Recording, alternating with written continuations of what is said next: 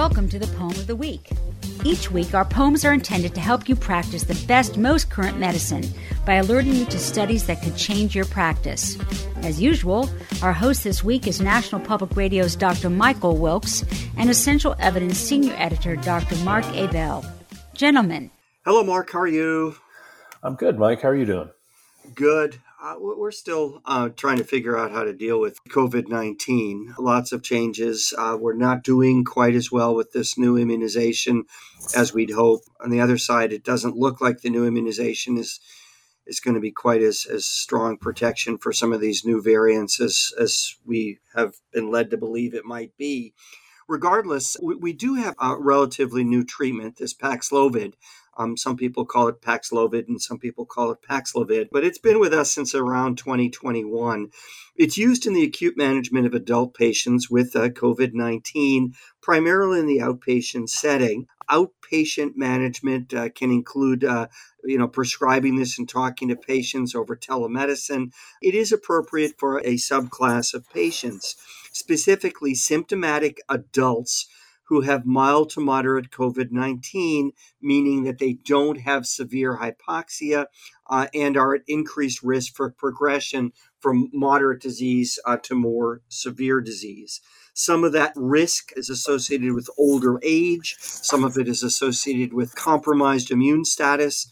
Some of it has to do with vaccine history. We'll talk about that in a minute. And certainly comorbidities uh, increase risk as well. It has been more aggressively recommended for adults over the age of 50 who are not vaccinated, regardless of risk factors. In particular, we recommend this uh, COVID 19 specific therapy for people that are completely unvaccinated and have no history of prior infection. But the question is is there evidence for this? You're going to talk us through a poem. It was published in the New England Journal of Medicine recently in 2022. It starts on page 790. It attempts to answer the clinical question Does Paxlovid improve outcomes in a largely vaccinated population of patients with COVID 19? Mark, for this group of people that are vaccinated, is this a game changer? Well, it's this is interesting because the original study uh, of Paxlovid was in outpatients who were primarily high risk and unvaccinated. And this study now comes from Israel, large health system, and they identified adults 40 and older who were eligible to get the drug during the Omicron surge based on age or risk factors. They compared patients who did and didn't get Paxlovid, and they adjusted for things that they could adjust for, like comorbidities, demographics, uh, ethnicity, and socioeconomic status. About 80% of the patients had previous immunity by vaccination, um, and about 80% were considered fully vaccinated. The data were stratified by age, so they looked at 65 and older, and in that group, they found a large reduction in hospitalization, about one quarter as many hospitalizations if they got Paxlovid instead of not getting Paxlovid after they adjusted for what they could.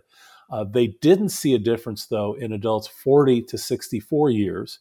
Previous research has shown a higher risk for patients over 50, but they didn't really break out that over 50 or over 55 or 60 group. This, there was a second study, and there have been a number of studies that have even come out since then.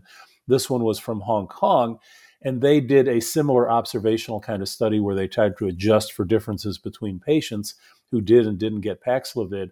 And they did find a benefit, and they found it in all age groups, but only about one fifth of the patients in that study were less than 65 years, and only about a third were defined as fully vaccinated. So, bottom line, uh, we still think, especially for older patients, Paxlovid does significantly reduce the risk of hospitalization and mortality.